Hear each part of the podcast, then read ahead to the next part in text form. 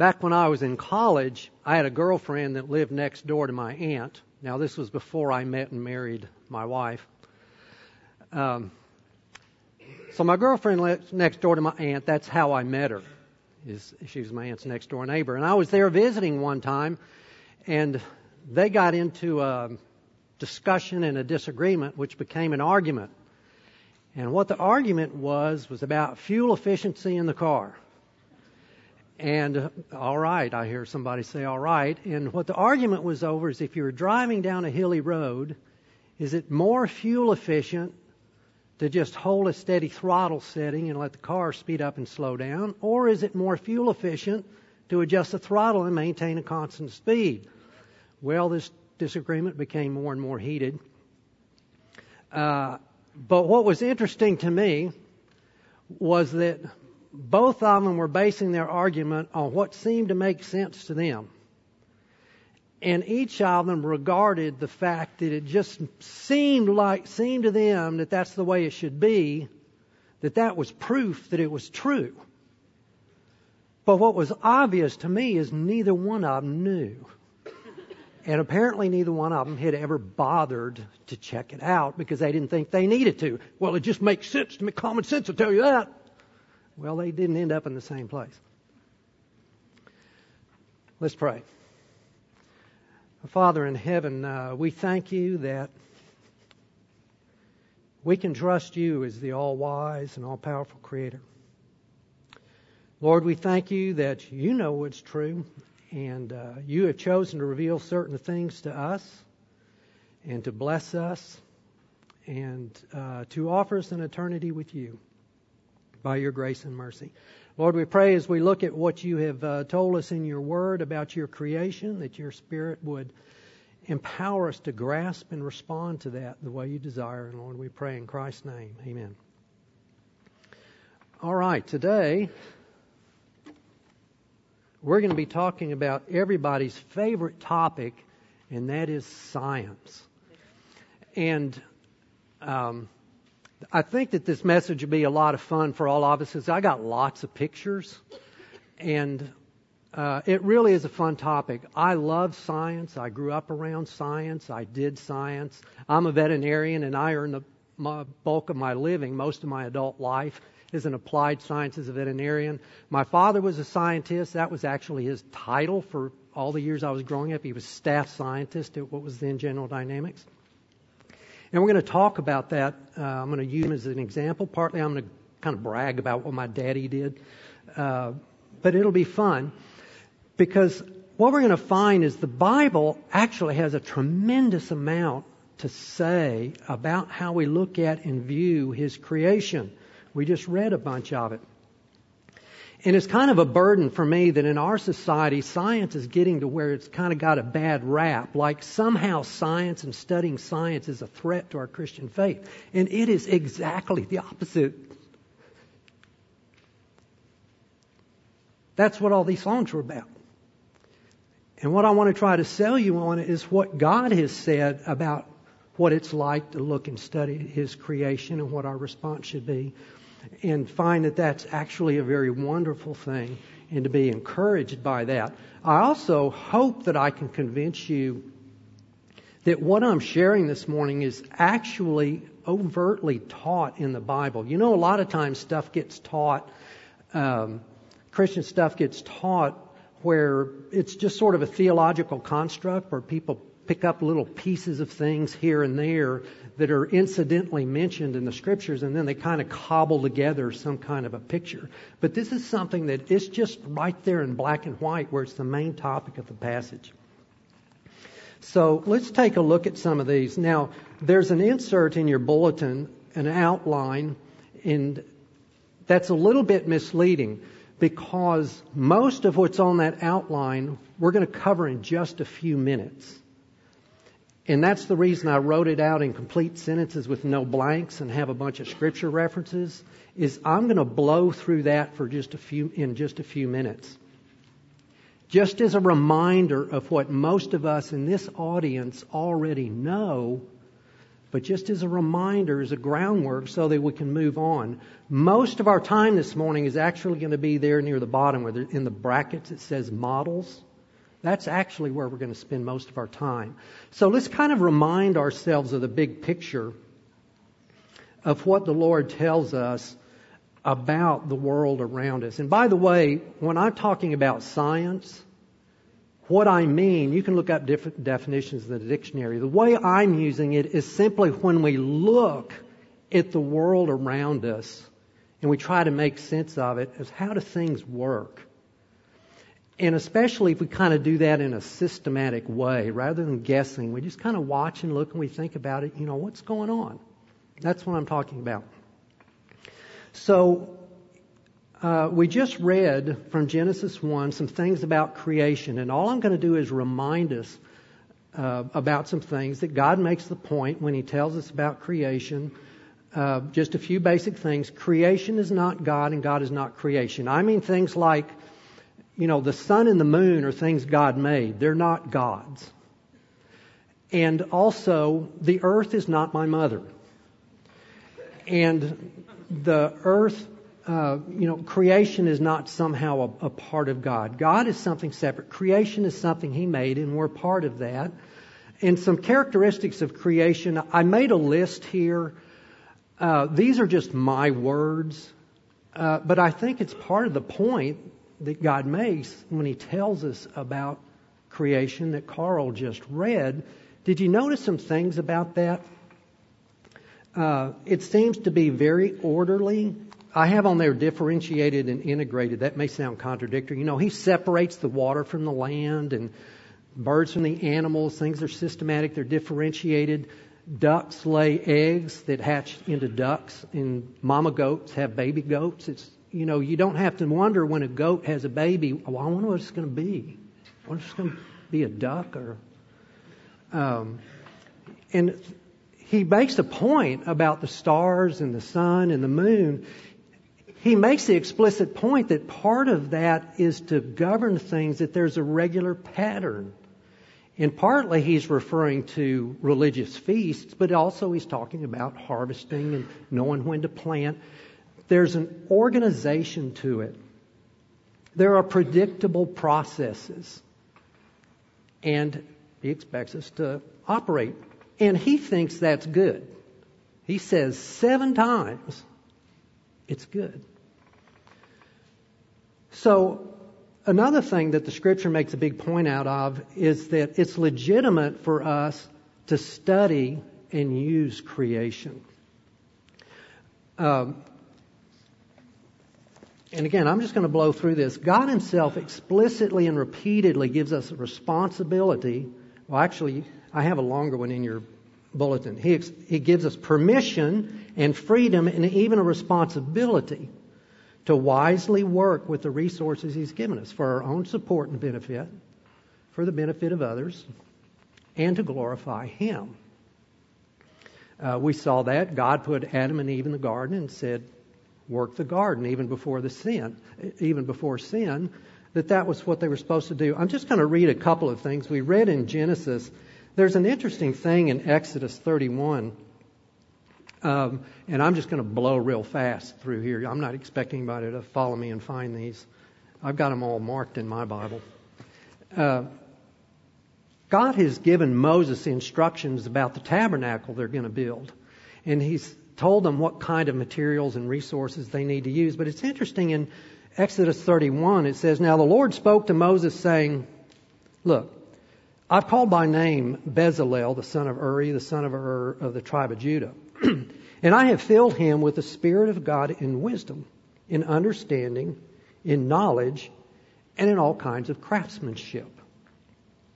To make artistic designs for work in gold, silver, bronze, in the cutting of stones for settings, and in the carving of wood, that he can work in all kinds of craftsmanship. And behold, I myself have appointed with him Aholiab, the son of Ahisamach of the tribe of Dan, and in the hearts of all who are skillful, I have put skill, that they may make all that I've commanded uh, the tent of meeting, the ark of testimony, the mercy seat, and so on. So God is having these uh, God is actually giving people skills and ability to use these resources that He's given them. Um, in this case, to make things that are going to be honoring to God and facilitate their worship. Uh, there's also in Deuteronomy 8, you can mark this because we're going to come back to Deuteronomy 8 two or three times. I, for me, Deuteronomy 8 is one of the most important chapters in all of Scripture. But I'm particularly going to read in ver, uh, beginning in chapter 8, verse 7. In this section, God is having Moses prepare the people to cross the Jordan River into the promised land. They've been wandering around in the desert for 40 years. And they're about to go in. In the beginning of verse 7, it says, The Lord your God's bringing you into a good land. It's a land of brooks of water, of fountains and springs, flowing forth in valleys and hills a land of wheat and barley, vines, fig trees, pomegranates, olive oil, honey.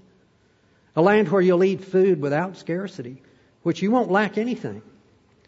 A land whose stones are iron, and out of whose hills you can dig copper. When you've eaten or satisfied, you'll bless the Lord your God for the good land which he has given you. So he's giving him all of these things and these plants, but they're things they're going to cultivate I like science and I like technology. Have you ever wondered? He says, This is a good land. They got rocks with iron in them, and you can dig copper. Does that ever strike you as a weird thing to say? Why in the world would God say that? God seems to think it's a good thing, and He seems to assume that they're going to be digging that and mining that and using it. What do you do with copper? Well, you dig ore out, both iron, and you have to process it, don't you? You have to dig it out and smelt it, and you get copper. If you take copper and you mix a little bit of certain other things in with it, what do you end up with? Bronze. My only point is, you see here that God considers this a good thing that He's giving them to use these resources and use technology for various things, and He's going to elaborate on that later on. But again, what I, the point I want to make is while they didn't have the level of technology that we have now, they had technology, and it was always appropriate for them to use that and enjoy it. Uh, I kept thinking about beavers and birds that build nests, but I thought about beavers. You know, I understand that beavers build dams, but their dams are not 150 feet tall with hydroelectric turbines in them to send electricity to the hospitals in order to run the autoclaves to sterilize the instruments they use to do surgery on their children. You know, there's a difference between a beaver dam and what God, the abilities that God has given us in having made us in His image to be creative and use these resources, um, there's a qualitative difference. God intends for us to do that. Um, I'm going to read just one more. I'm not going to read uh, all of these references in here, but I love this one in Ecclesiastes. And again, we'll come back to Ecclesiastes some more times. But uh, the writer is encouraging people. He said, The light's pleasant and it's good for the eyes to see the sun in 11. What he's talking about, it's good to be alive. As hard as life is, it's good to be alive. Indeed, if a man should live many years, let him rejoice in them all, and let them let him remember the days of darkness, for there'll be many. Everything that is to come will be uh, futility. But he says, Rejoice, young man, during your childhood. Let your heart be pleasant during the days of young manhood. Follow the impulses of your heart and the desires of your eyes. God's given us tremendous freedom to use these abilities and resources He's given us. But we do need to keep in mind that God will bring you to judgment. So, remove grief and anger from your heart, put away path, pain from your body, because childhood and the prime of life are fleeting. We're going to come back to Ecclesiastes. That confuses a lot of people. Um, so, it's expected that we're going to use these resources. God also explicitly and repeatedly draws our attention to His creation, which includes us, as evidence in who and what He is and who and what we are. Um, we read Psalm 19. Uh, Romans 1, 19 and 20 is at the top of your bulletin. I'll just make a reference to Job 38. You recall, and we'll come back to Job in a little while, why God does it. But when God wants to make a point to Job about where he's in error, he starts out by saying, Look at the world around you and learn something. We'll come back to that. Um, I love in Isaiah 45, he's making reference to the Genesis account that Carl just read. Isaiah says, For thus says the Lord who created the heavens, now, He's the God who formed the earth and made it, and He established, and He did not create it a waste place, but formed it to be inhabited. Remember the first line in Genesis? The, the, the world was formless and void, that is empty. Well, Isaiah is saying, you know, God changed that. I am the Lord, and there is no one else. I have not spoken in secret in some dark land. I didn't say to the offspring of Jacob, Seek me in a waste place. I, the Lord, speak righteousness, declaring things that are upright. Again, the point here is that God often draws our attention to creation. He wants us to look at the things that He made and wonder at them and study them and use them. Uh, and again, this is overtly taught over and over and over. But the scripture also clearly teaches that there are limitations in how thoroughly we can understand things and what we can accomplish. Now, I've got two categories here because I think they're both taught. One is that we have a limitation in how fully we can understand things simply based on the fact that we are creatures and not the creator. Uh, most of you can probably quote those first two references in Proverbs 3. Uh, I'll get it mixed up. When I'm standing in front of people, I can't quote Scripture. Uh, I think that's the one where um, trust in the Lord with all your heart, lean not on your own understanding. Point is, we're limited in how much we can understand. Even though God's given us a lot of abilities, we're limited. We're always ultimately dependent on Him. The Isaiah 55 is where uh, the Lord is talking about, My ways are as high above your ways as the heavens are above the earth. And there he's specifically talking about his plan of salvation and what he's doing to draw people back to him. But he's pointing out, in case anybody missed it, God is saying, You're not me. So trust me. I want to point out a couple of things that we're going to come back to later. Uh, to show the kind of thing that the Lord often does, uh, where He'll draw attention to something in the physical world and make a point out of it. In Mark 4, um, it's one of the places where Jesus is talking about what the kingdom of God is like. That is, this work God is going to do to fix the mess the world is in. And He's going to form a kingdom that's different. There's going to be a new world order. And in Mark 4, verse 30, Jesus says, Now, how are we going to picture the kingdom of God? What parable can we use? Uh, I'm sorry, I'm back in verse 26. I meant to use uh, 426. The kingdom of God is like a man who casts seed upon the soil. And he goes to bed at night and he gets up by day and the seed sprouts and grows. Now, how, he himself doesn't know. He just knows if I plant it in water, it, it sprouts and grows. How? I don't know.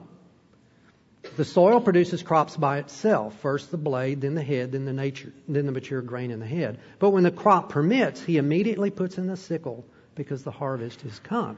And he says, the kingdom of God is like that. It's gonna grow. You're gonna see it. But you're probably not gonna understand everything about how it happens.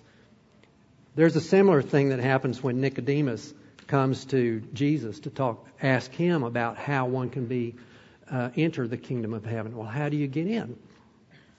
Jesus says, well, you have to be born again. And he says, what? That doesn't, doesn't make any sense. What are you even talking about?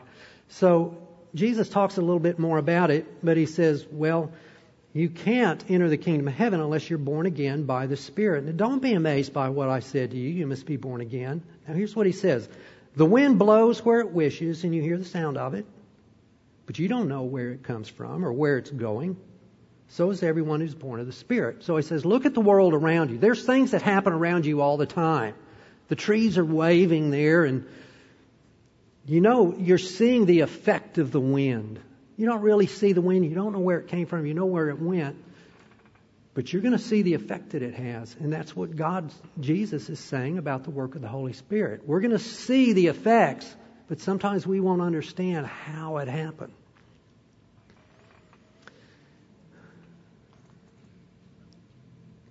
There's other reasons why our, our, uh, we're limited in our understanding. And that is that because of the fall, because of sin, things are messed up. And the first one is that our hearts are proud and our minds are faulty. Now, I know in Hebrew and Greek that uh, our hearts and our minds are the same thing. But it just sounded better when I made my overhead. Um, I'm just going to read one of these. Uh, you know about this from Genesis 3 when the curse comes, and Um, but in Deuteronomy 8, we're going to go back to Deuteronomy 8 because this is one of the most important passages in the message today. They're preparing to go into the promised land, and God is saying, When you were in the wilderness for 40 years, I let you go hungry. I had you in the wilderness where there was nothing and I miraculously provided manna for you.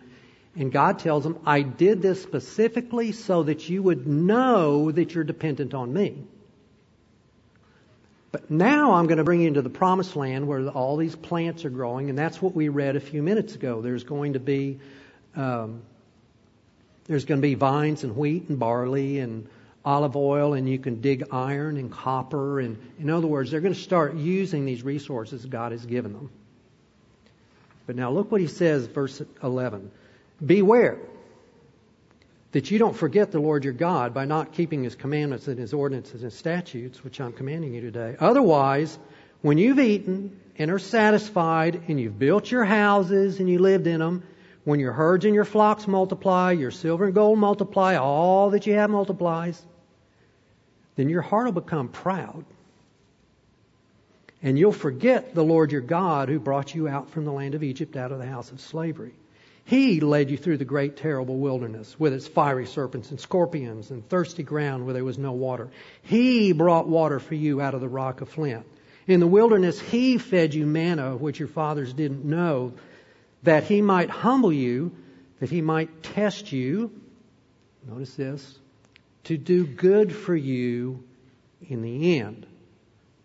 He wasn't kicking them while they were down. He was doing this to help them. But now look, verse 17. Otherwise, you may say in your heart, when you prosper, by using the resources I've given you with the skills I've given you, when you prosper, you may say in your heart, my power and the strength of my hand made me this wealth.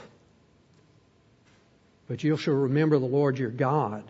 It is He who is giving you power to make wealth, that He may confirm His covenant which He swore to your fathers as it is to this day.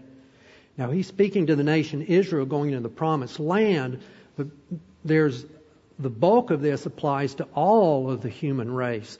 Anytime we have the ability to do something that beavers don't do, and even what beavers do building their dam, it's because that's how God made them and gave them the instinct to do that. But any of the things that we do when we prosper using the resources God gave us, it's because He is the one who made, gave us the ability to do it. Everything we have is a result of Him. But what do we do? We do this. What do scientists do if they figure out find some medicine that will cure some illness, is there is the temptation to say, I don't think I need God anymore. I think I got a handle on it.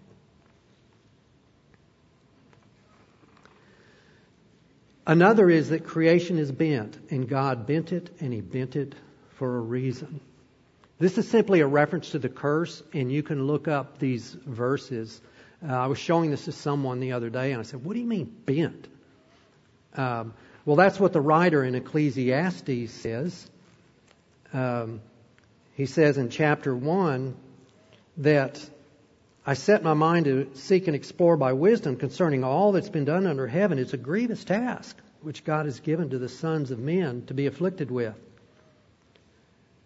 I've seen all the works which have been done under the sun, and behold, all is vanity and striving after wind. What is crooked cannot be straightened, and what is lacking cannot be counted. Creation is crooked. Well, if you miss it, just keep reading in Ecclesiastes, and he elaborates on it in chapter 7. He says, Consider the work of God, for who is able to straighten what he has bent? That's actually the same word as crooked in chapter 1. God bent creation.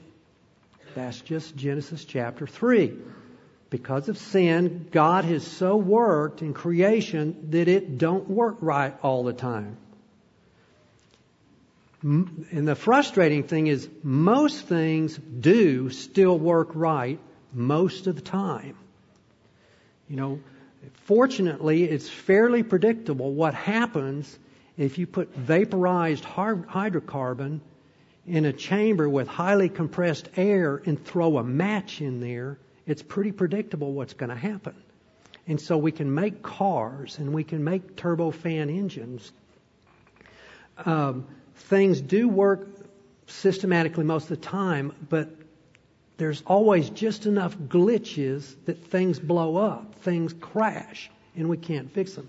And he explains why that is in Ecclesiastes, the reason he does that is to remind us that we are not the creator.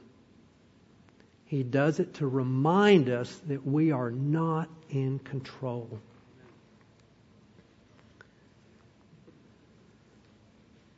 So, what I want to point out here is that as we look at the world around us and we make observations about how things work, we begin to draw, make up patterns in our mind. Okay, I think this explains how this happens. And I'm going to use the word models, and although I don't know that there's an equivalent word in the scripture, the idea is everywhere, and I'll show you a lot of examples. But here, don't be scared now. I'm going to put a dictionary definition up here. Um, a model is just simply when we look at stuff and we come up with a statement about how we think life works. Okay? And that might be simple, it might be um, elaborate. For example, red sky in morning, sailor take warning. Red sky at night, sailor's delight. What am I doing? I'm just kind of watching life and beginning to think, well, there seems to be a pattern here. Seems like when I see this, this is what happens. I may or may not know why. Well, that's all a model is. But it can get real elaborate. You know, in weather, uh, you know, what scientists can do is they can try to be deliberate about it and collect lots of information. Oh, that monitor looked different from this one. They can collect lots of data, all of these hurricane tracks, and they can try to figure out what the connection is between that and seawater temperature and cold fronts and hot fronts. And they try to put all this together and come up with a model. Okay, we think that this causes this and this causes that. And so we're going to come up with a model that we think explains things. And maybe we can predict stuff. So maybe we can predict when a tropical storm is forming in the Gulf where it's going to go. And you all see this on the weather. And the reason they'll have several different projected tracks is there's different models. You know, some models think that this will have that effect and this will have that effect, and we run all the numbers through the model and we come up with these different answers. Um, so that's example of a model. Another model, growing stuff. You know, any five-year-old in here has a model in their mind of how things grow. You know, you get seeds and you put them in the dirt and put water on them and they sprout and grow. Um, but we can get more scientific about it and begin to try to collect information. Um, I just picked this. I've got these things all just off random off the internet, uh, where they're trying to account for things like uh, how closely together you plant the seeds, and weed stress, and moisture, and diseases, pests, you know, all kinds of things like that. They try to come up with all the things that can influence and what might help us do a better job of growing more crops. And that's what we're talking about in terms of models. So now what I'm going to do is I'm going to spend a while on a particular example of scientists working on a model. And this one is kind of fun for me and I think you'll enjoy it because what I'm going to do is I'm going to use an example from my dad's doctoral dissertation. My dad has a PhD from Princeton that he got when I was um, little. And this is his doctoral dissertation that he wrote when I was four years old. And I remember he had tortoiseshell, uh, tortoiseshell rim glasses like these when I was a little kid. And I have a picture of me sitting at his desk wearing his glasses. Now I'm old and I'm wearing tortoiseshell glasses. Um, but I want to look at this, and there's a reason why. I'm actually aiming for one very specific thing in this, but I think it'll be fun to show what science is because I was talking to David Hubbard earlier. One burden I have is that how many Americans don't really understand what science is. Even though they tried to teach you in high school, I don't want to hurt your feelings, but most of you didn't get it. a few weeks ago, I was asking my dad about his doctoral dissertation because I'm just I'm interested in aviation. I'm not a pilot. I'm not an engineer. I'm a I'm a veterinarian. Well, he got out a piece of paper and he started drawing stuff, and this is not his drawing. Uh, he started drawing stuff and explaining it, and I thought I knew something about airplane wings. But the more he drew, the more I realized, what? What? Um, that's a very, very oversimplified drawing. In fact, it's so oversimplified, it's not really even right. This is coming closer to what he drew. And specifically, all that turbulent there on the back end of the stuff. He was drawing that and he started talking about the pressure that as you go back in that turbulent, where the words say turbulent flow back there, that as you go further back in turbulent, the pressure is actually increasing. And um, I said, wait, wait, wait, wait, wait a minute. The pressure is going up. I would have thought that the pressure would be going down as you went back. And my dad did what he's done a thousand times all the years I would ask him about science. There'd be this, this kind of this pause when he's trying to decide how to answer, and he'd say, You would think, but that's not what happens. The pressure's increasing. Well, he kept talking some more. There were some other things about pressure, like um, increasing pressure, and like I, w- I was assuming because the pressure was increasing that maybe the air would compress. And he'd say, no, the speeds we're talking about here, these high and low pressure areas, there's no compression or expansion of the air going on.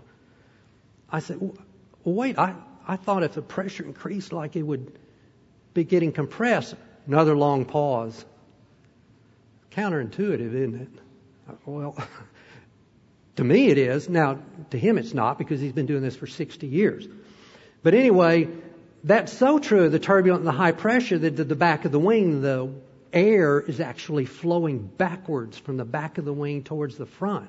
I said, what? And so that's what this drawing, I got this off the internet too. And if you look over there on the right, you see some of those blue lines are actually going the wrong direction. You see up there that adverse pressure gradient is because the pressure is increasing. Now, I'm not trying to make you aerospace engineers. I'm not one. But follow this because this is cool. This is interesting. Do you think that's true? You can find anything on the internet. Whatever you want to believe, you can find somebody on the internet that will tell you that. I just thought this picture was so cool.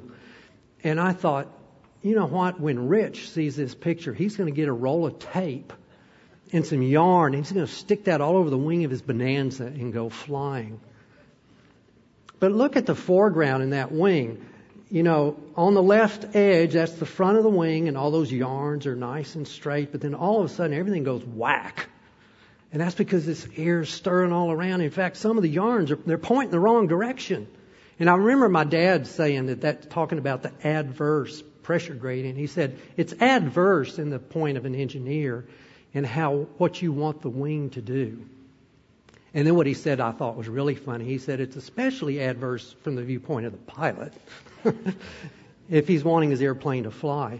By the way, if you look at the far end of the wing, up the upper right end of the screen, you see all of them laying nice and straight, flowing in the right directions. Because as people study this and they understand it better, they can make a better wing.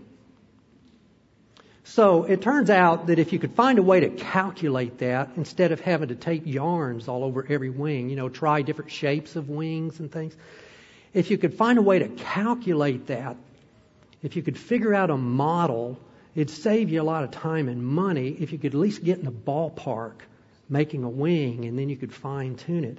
And so that's what my dad was going to try to do. By the way, you may think, well, I really don't care. How many of you have ever flown in an airplane? I'm, I'm curious, has anyone in here ever not flown in an airplane?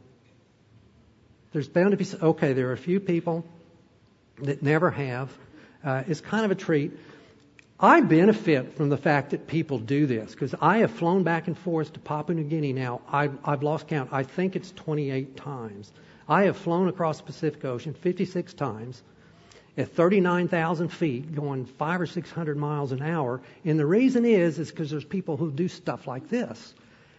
And it's like the Lord is letting us enjoy and benefit from how He's made the world and the resources, all of that iron that we can dig out of the mountain and, and dig copper out of the mountain, and we can use it, and we can use the amazing abilities that He's given us to be creative. It's, it's just astonishing, and we get to benefit. I like air conditioning. When I'm in Papua New Guinea, three degrees south of the equator, and we don't have air conditioning, I like air conditioning. So here's my example. My dad's dissertation was incompressible turbulent boundary layers and adverse pressure gradients. So all he is, is he's saying he was going to try to come up with a way to calculate, to get a pretty good idea of where all that turbulence, where on the wing is it going to form, and how rapidly is it going to build up? What's the shape going to be? And he was going to try to come up with a way to calculate it. Now this was relatively new because computers were new people knew the math before, but it took so long to do the math with a slide rule that it just wasn't possible. So I took some pictures of my dad's dissertation just because I thought it looked cool. So I've got this stuff, and I didn't even take pictures of pages in order. I just took pictures of pages that I thought looked cool. Um, I especially liked that one. My dad said that he paid this lady $25 to type this for. Now, this was 1962. And he said that she actually enjoyed it because it wasn't boring. She had to figure out how to make these symbols on a manual typewriter. Um, I took this picture of this page because I thought it was really funny. Um, look at this up at the top.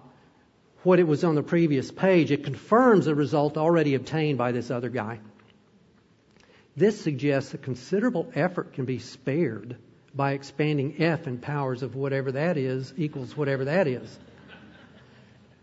Dad, my dad's watching this morning. Thank you for sparing us considerable effort. I am relieved. I'm sure you are. So for brevity, let's let whatever that is equal what that is. So that's going to save us a lot of time. Maybe we'll get out on lunch on time, right? Uh, by the way, what's really interesting, look at, can you from where you are, can you read the bottom of that? When my dad was doing his dissertation, Princeton had one computer, and it was tied up. But my dad had done his master's degree at A&M, so he went down to A&M, and they let him use their computer, which was in one of the only rooms on the campus that was air conditioned because it had tubes in it. And it, and it took 50 hours of computer time to run all his computations. Now, my dad did say that on a little pocket scientific calculator now, he could do all those calculations very briefly. But that's why this was never done by hand with a pencil and a slide rule. Uh, so we come to this page, and this page here is the reason that I'm using his dissertation as an example. Because this is what science is. And this is what the Lord wants us to know. He makes a statement there as he's building this model. He says, since whatever that is equals whatever that is, I don't know, it doesn't matter for, for you and me. Because of that, then Clauser's stipulation that whatever that is equals whatever that is, I don't know. His stipulation for that, it's not unreasonable. Now, do you realize what he's saying? Now, I don't know. I don't know the math. I don't know fluid dynamics. And I had one semester of calculus in college, and I made an A in it, but I never knew what was going on. And a week after I left the class, I forgot everything. I can't read any of this. But what I can read is what Dad is saying is we pretty much know this and know this from experience and measurements.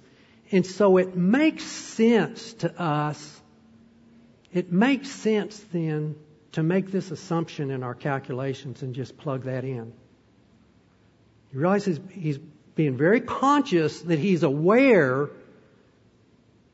that it's not exactly making something up, it's an educated guess. So look what he says. This stipulation that whatever that is equals whatever that is, it's not unreasonable. But the fact that we assume that epsilon is, and it had some, has something to do with the shape and the viscosity of the air and stuff like that.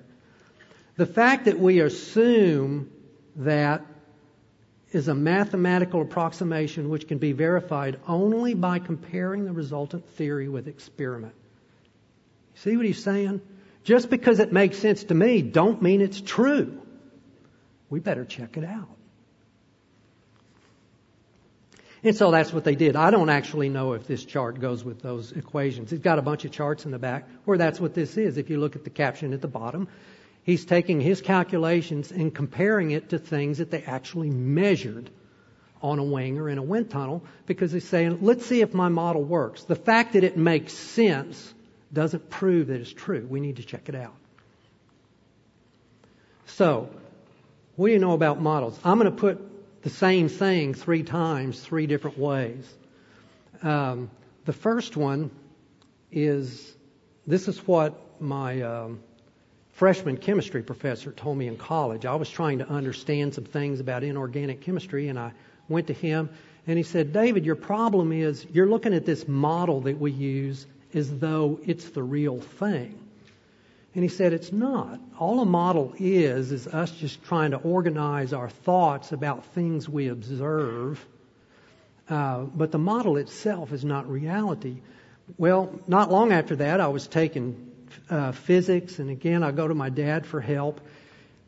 And lo and behold, he told me the same thing. I was talking about some model in physics, and my dad made this statement. He said, Oh, models are always wrong at least in the sense that they're incomplete. In other words, the part of the model you have, the part you think you know might be right, but they're always going to be incomplete because there'll always be more factors that you don't know about. It doesn't matter what the topic is. Okay, now let's fast forward many, many years. And now my son is in graduate school, and my second son recently got his master's degree, or a few years ago. And I thought it was funny because he was taking a course on fire. His degree is in forestry. And he said in fire, everything is about models. They've got models where you factor in things like uh, the fuel ladder and humidity and uh, wind speed and all of these things to predict what would happen if a fire, if a brush fire started, the effect it would have on trees. Everything is about models. But he said what was interesting is his professor, who was a leader in the field, he required them at the bottom of every test that they took, they were required to write this.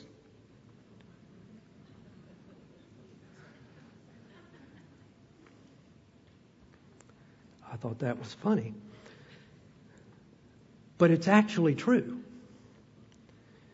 Now, I think what happens is because people don't really understand science, they vacillate between two things that are contradictory and they're, they're not happy with reality. On the one hand, they think, well, experts understand everything. Oh, I, yeah, experts understand that. Well, the experts will say, well, you know, this is how much we know. But on the other hand, at the same time, we're distrustful of experts. Oh, they don't know nothing. They're wrong all the time. You know, it's that deal about doctors. You know, when you're in a car wreck, you run to your doctor, but then when they can't solve everything, it's like, well, doctors don't know everything, so that means they don't know anything, right? It's, it's one or the other. That's what we do. But the scripture is very clear. It talks about this. God says, enjoy all the amazing things that you can understand, but don't be surprised when you hit a wall. Of course you can. Of course you hit a wall. You're a creature. But enjoy the things you can know. Uh, so, by the way, uh, you know, later on, as I was like in junior high and elementary and uh, elementary and junior high, my dad worked at General Dynamics, and he was mainly taking uh, holographic or three-dimensional pictures of shock waves of models in supersonic tunnels and stuff like that. But again, you know, my dad would get out a piece of paper and a pencil and he'd start drawing these lines and talking about pressure gradients and all this other stuff. And one thing my dad would never say is, "Oh yeah, we got all that figured out." Now, you know, this is this is old tech. That's an old picture. That's not from my dad. That's just something I pulled off the internet. But he showed me some of the ones that he had taken. But when you talk to real scientists who actually do research, they know more than you even know that you don't know. I mean, they know things that you didn't even know were a question because the more they study, the more questions come up. But one thing that real scientists will never say is, oh, yeah, we got it all figured out. Because the deeper they dig, the more questions there are. So let's come to some conclusions that the scripture makes. My reasoning based on what I think I know is never an authoritative source of truth about anything, whether regarding the physical or the spiritual. It's only an educated guess. That's what my dad was doing in his dissertation.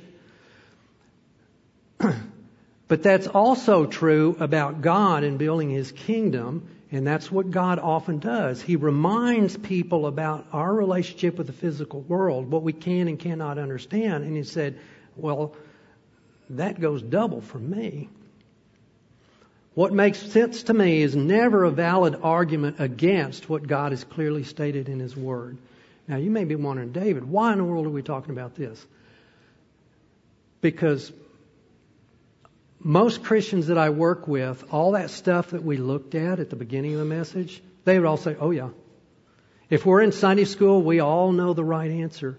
I cannot tell you how many conversations I've had with people when it will come to things in the scripture that they will actually just say, I know that's what the scripture says, but it just doesn't make sense to me, so I don't buy it.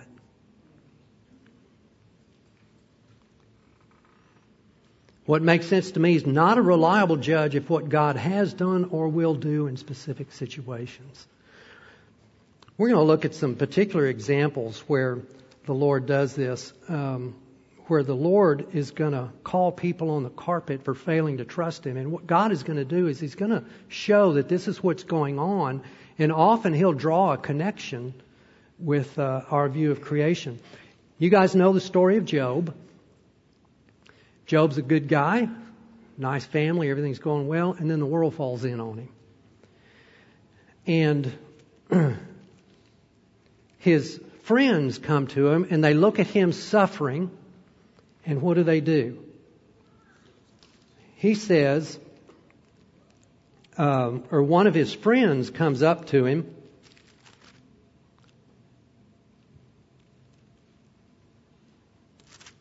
One of his friends come up to him and he says, Remember now, who ever perished being innocent? Or where were the upright destroyed? Now, according to what I've seen, those who plow iniquity and those who sow trouble harvest it.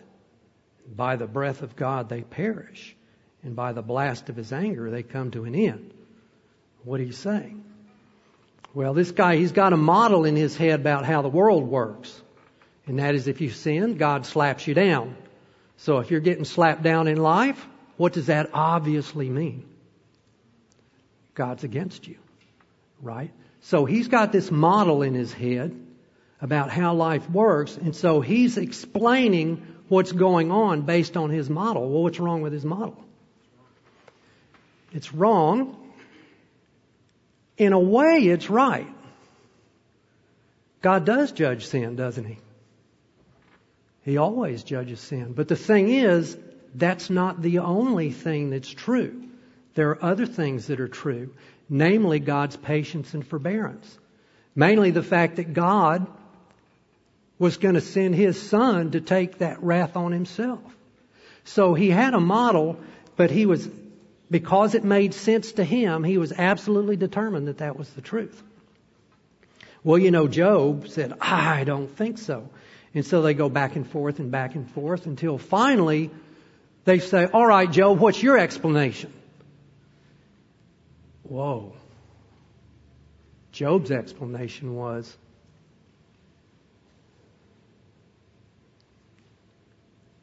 God's not fair. He's a bully.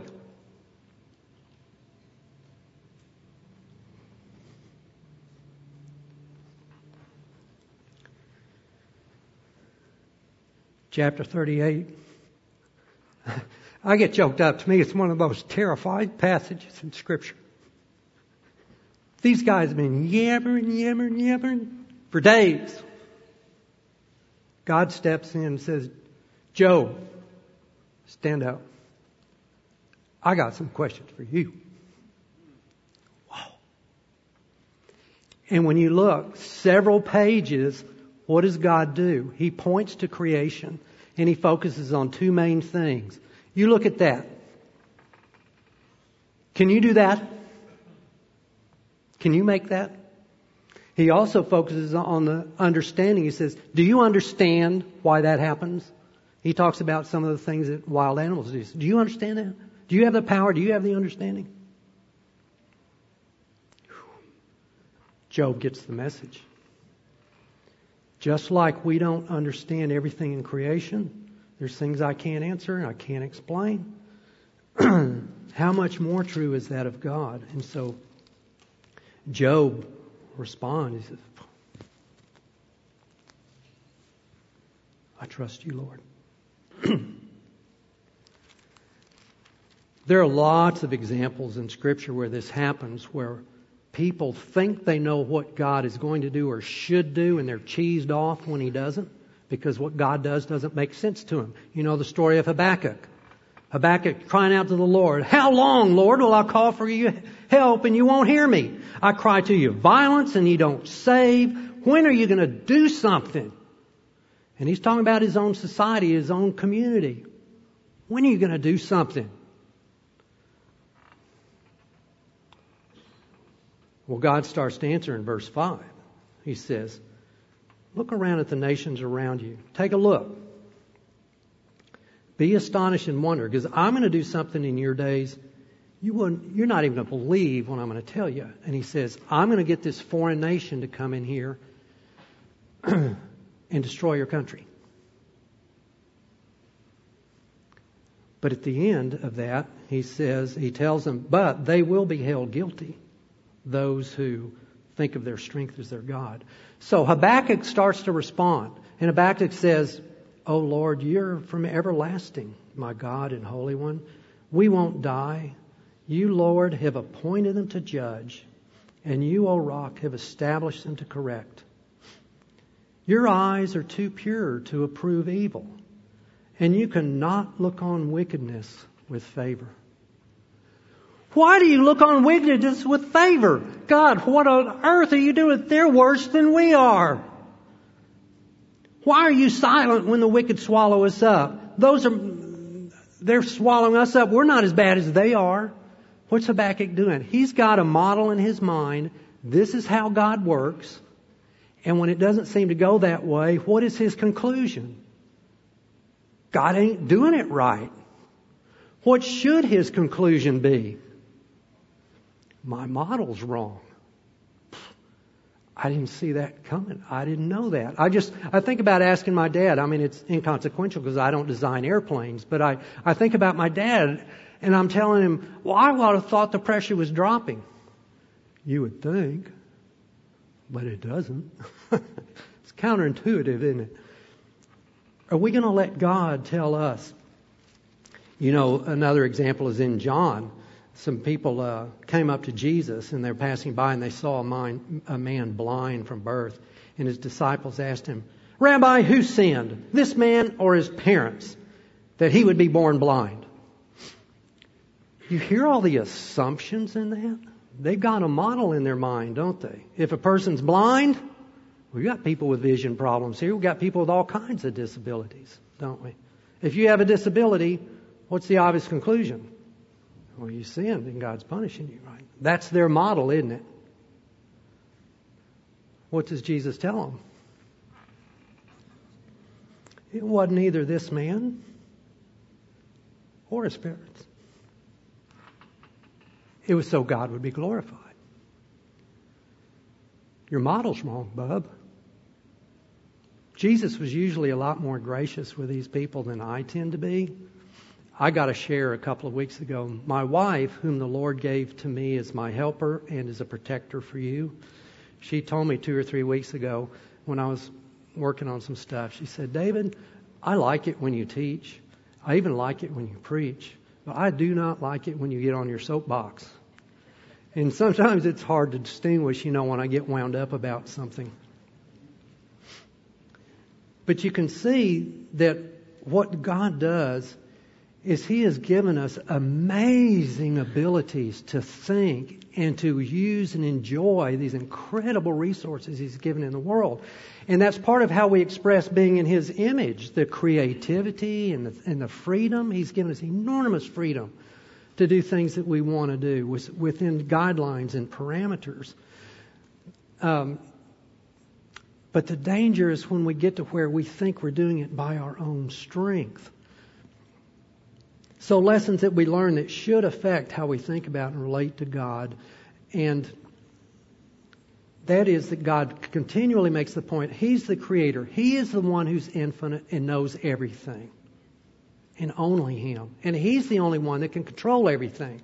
We can, we can mine copper and make bronze and make an international space station, but we can't make things that don't occasionally blow up.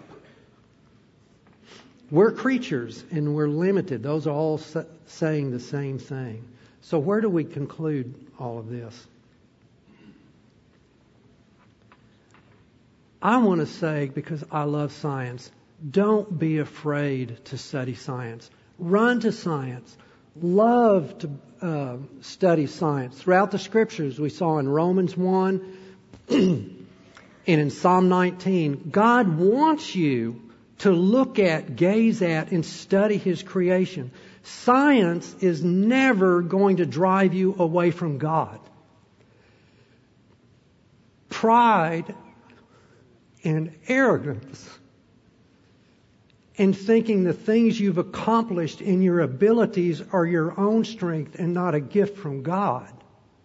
That is what will drive you away from God. Studying His creation never will. Can I encourage you? We've got little grandkids.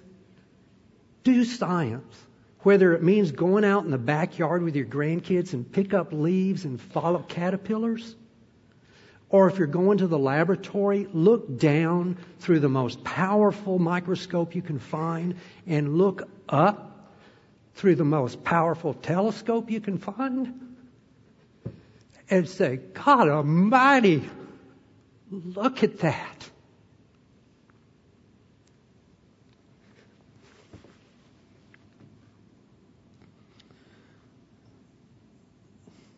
Lord, we're so humbled that you would have such concern for us, that you would just shower us with such incredible blessings. Lord, help us to enjoy and use those things and protect us from the arrogance and the pride it causes us to think that somehow we're doing all this under our own power. Every scientific discovery is a gift from you to enjoy. Lord, we thank you for that.